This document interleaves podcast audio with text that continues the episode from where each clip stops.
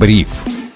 Узнайте первыми, почему этот день войдет в историю. Всем привет, это Бриф, коротко и по делу. Меня зовут Сергей Чернов. Сегодня 11 ноября 2022 года. Со мной на связи финансовый журналист InvestFuture Павел Гуценко. Паша, привет. Привет, Сереж. Здравствуйте, дорогие слушатели. Центробанк планирует вернуться к публикации финансовых результатов банков по итогам 2022. Как тебе такое, Паш? Я бы хотел вообще начать э, наш сегодняшний подкаст с того, что я бы хотел сказать нашим дорогим слушателям, что все будет хорошо. Последнее время а, немного негативные новости нас снова захлестнули, так что я бы хотел пожелать всем нашим подписчикам, всем нашим слушателям душевного равновесия и хотел бы вас уверить в том, что все будет хорошо. Не сегодня, не завтра, но когда-нибудь точно обязательно все будет хорошо, мы пройдем через все трудности. А что касается э, Центрального банка Российской Федерации, я бы не стал говорить э, сразу, что а, у банка все хорошо. Мы можем сказать, что все хорошо только у Сбербанка а, относительно последних словесных интервенций главы Сбербанка Германа Грефа. Опять-таки, мы не видим цифр, и поэтому мы все воспринимаем на веру, то есть на слова, на какие-то заверения в том, что все хорошо, мы совсем справляемся. Ну, это такой, если честно, слабый слабый повод для того, чтобы говорить о том, что все, банки совсем справились, проблемы все решены, и дальше мы будем а, развиваться только в сети, да. А, да, Сбербанк выпустил свой отчет, ну, потому что Сбербанк справился со своими проблемами, а вот такие банки, как ВТБ, Тиньков, пока что не готовы раскрывать отчетности свои, потому что боятся обвала акций, боятся того, что все-таки компания еще не вышла в прибыль, а, не справилась со всеми проблемами, поэтому а, банки пока не готовы. Но, конечно, а, ЦБ намерен восстановить вообще в целом публикацию отчетности российских компаний, потому что ЦБ у нас как бы владеет, стоит над всем фондовым рынком, и если ЦБ хочет, то я думаю, что все остальные компании, не только банки, начнут публиковать свои отчеты.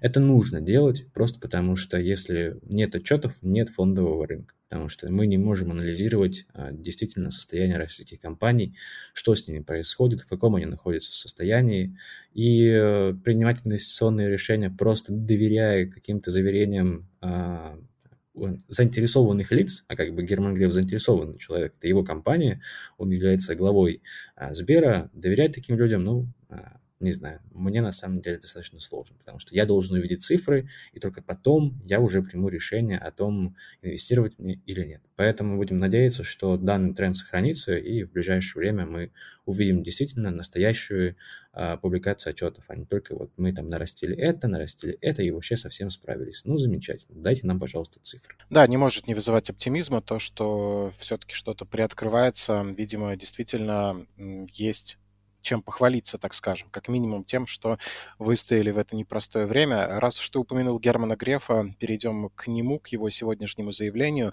Он считает, что нынешний курс доллара никого не убивает, а экспортеры и так получают много прибыли. Конечно, он признает, что экспортеры хотели бы иметь еще больше денег, чем имеют, но ничего страшного, тем не менее, не происходит. Согласен ли ты в этом мнении с Германом Оскаровичем? Ну, отчасти, да. А, действительно, российские экспортеры, кроме металлургов, конечно, нефтяники, газовики, они все действительно получают такие как бы хорошие прибыли сегодня. Все, все говорят, что вот мы там продаем нефть с дисконтом и вообще какой-то просто полный ужас да, а, у российских экспортеров. Но на самом деле даже с дисконтом а, цена на экспортируемую нефть сегодня выше, чем была год назад. Поэтому как бы экспортеры российские, а, у них есть деньги, я бы скажу, что у них очень много денег, поэтому действительно здесь я с Германом Оскаровичем а, соглашусь.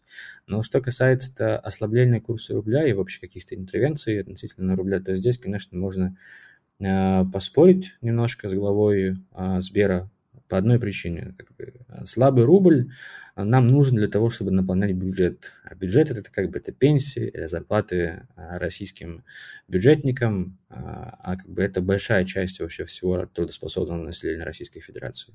У нас как бы огромное количество людей работает на государство, в государственных структурах, в государственных компаниях. Поэтому все-таки для того, чтобы наполнять российский бюджет налогами, нужен более слабый рубль. Ну, как бы Герман Оскарович, он такой, придерживается достаточно либеральных а, взглядов относительно экономики, поэтому, понятное дело, он выступает э, вообще а, за отсутствие регулирования какого-либо а, курса рубля. Все решит рынок, все решит спрос и предложение. Но, с другой стороны, сегодняшний курс рубля, он-то на самом деле не особо рыночный, потому что как бы предложение э, как бы не полностью осуществляется на российском рынке, как и спрос. Поэтому э, мне, мне кажется, что это вообще в целом лукавство на курс рубля и так воздействует сегодня. Воздействует санкциями, воздействует какими-то там заградительными ограничениями относительно вывода валюты за рубеж. Поэтому, поэтому ну, э, я думаю, что ЦБ или Минфин Герман Носковича услышали, но продолжит э, свою политику и дальше. А их политика, конечно, заключается в том, чтобы курс рубля ослаблять. Слушай, а может быть, чтобы наполнять бюджет лучше, нужно больше людей, которые работают не в госсекторе, а пополняют как раз бюджет? Ну и, в принципе, может быть, нужно больше людей. Ну, это вообще не про курс рубля, скорее. Да, нам нужно больше людей, это очевидно. Нам нужны рабочие руки, потому что, как бы, даже несмотря на то, что российская экономика в рецессии, количество предложения э, труда в России сокращается, э, все равно у нас дефицит рабочих рук, Э, дефицит специалистов, и, конечно, нам нужны люди.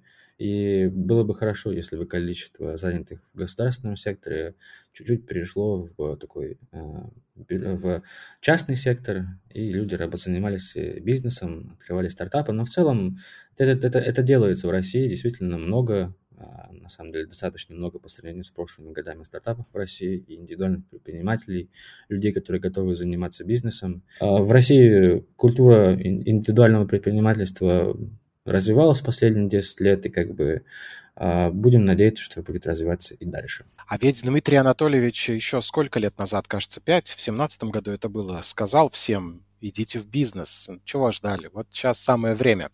Давай теперь немножко посмотрим на международные отношения. Тут США внезапно продлили сделки по энергоносителям с несколькими банками России до 15 мая. В числе счастливчиков Внешэкономбанк, Банк Открытия, Банк Открытия, Совкомбанк, Сбер, ВТБ, Альфа-банк, ну и связанные с ними организации и Центробанк России. Почему внезапно? Потому что непонятна логика штатов. Ну, это я так наивно сейчас э, задаю вопрос, где логика, да? почему-то всех заставляют отказываться от наших ресурсов, вводят санкции, а сами вот себе какие-то там поблажки придумывают. Можешь объяснить эту политику? Американцам не особо нужна российская нефть, э, потому что как бы они э, почти что полностью отказались от закупок российской нефти. Еще, по-моему, летом там почти до нуля упали поставки российских энергоресурсов. Как бы сейчас, как ты вообще, кстати, думаешь, кто сейчас э, больше всех зарабатывает на экспорте энергоресурсов в мире? Сложно сказать, но это, наверное, арабы. Или Венесуэла. Нет, Соединенные Штаты Америки. Их компании э, энергетические сейчас, конечно, там десятки миллиардов долларов получают. Они даже отказались как-то комментировать какими-то словами получаемые прибыли а, в своих отчетах, потому что они слишком большие, они боятся, так сказать, общественного резонанса относительно этого, зеленых и, и прочих людей.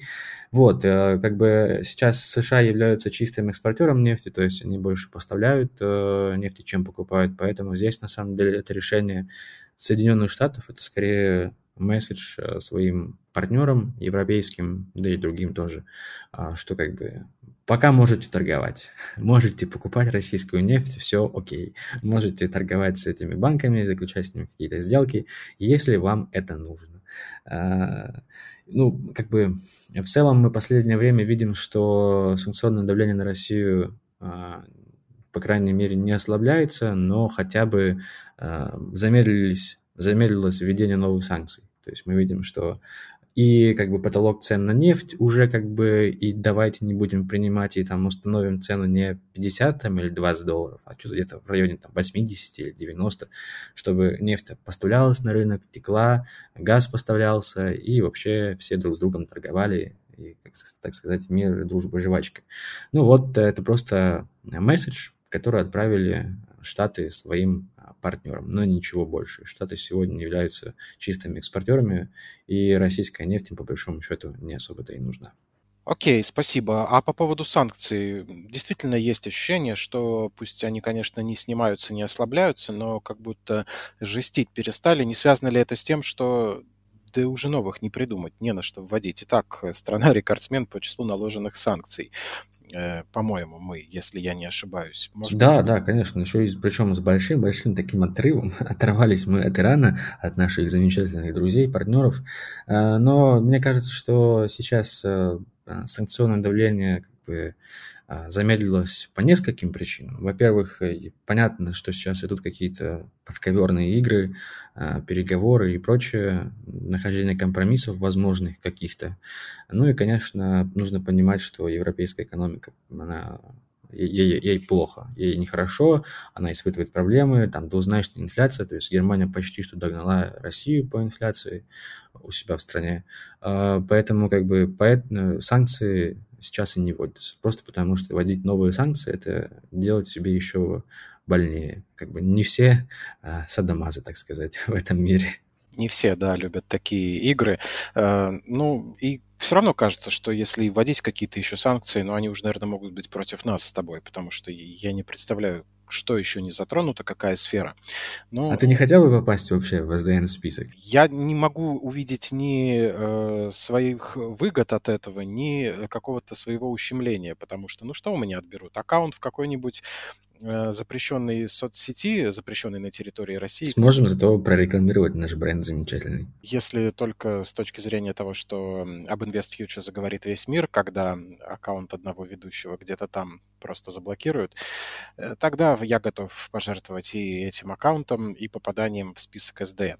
Друзья, новости не удивляют свежестью, но мы стараемся комментировать их каждый раз, как в первый раз. И, кстати, у нас неплохо получается, благодаря финансовому журналисту InvestFuture Павлу Гуценко. Паша, спасибо тебе. И тебе спасибо, Сереж. Всем пока. Таким было 11 ноября 2022 года. Меня зовут Сергей Чернов. Слушайте бриф, ставьте лайки, пишите комментарии. И мы уходим в отпуск на две недели. Услышимся снова 28 ноября. Дождитесь обязательно. Хорошего настроения, отличных выходных и до встречи.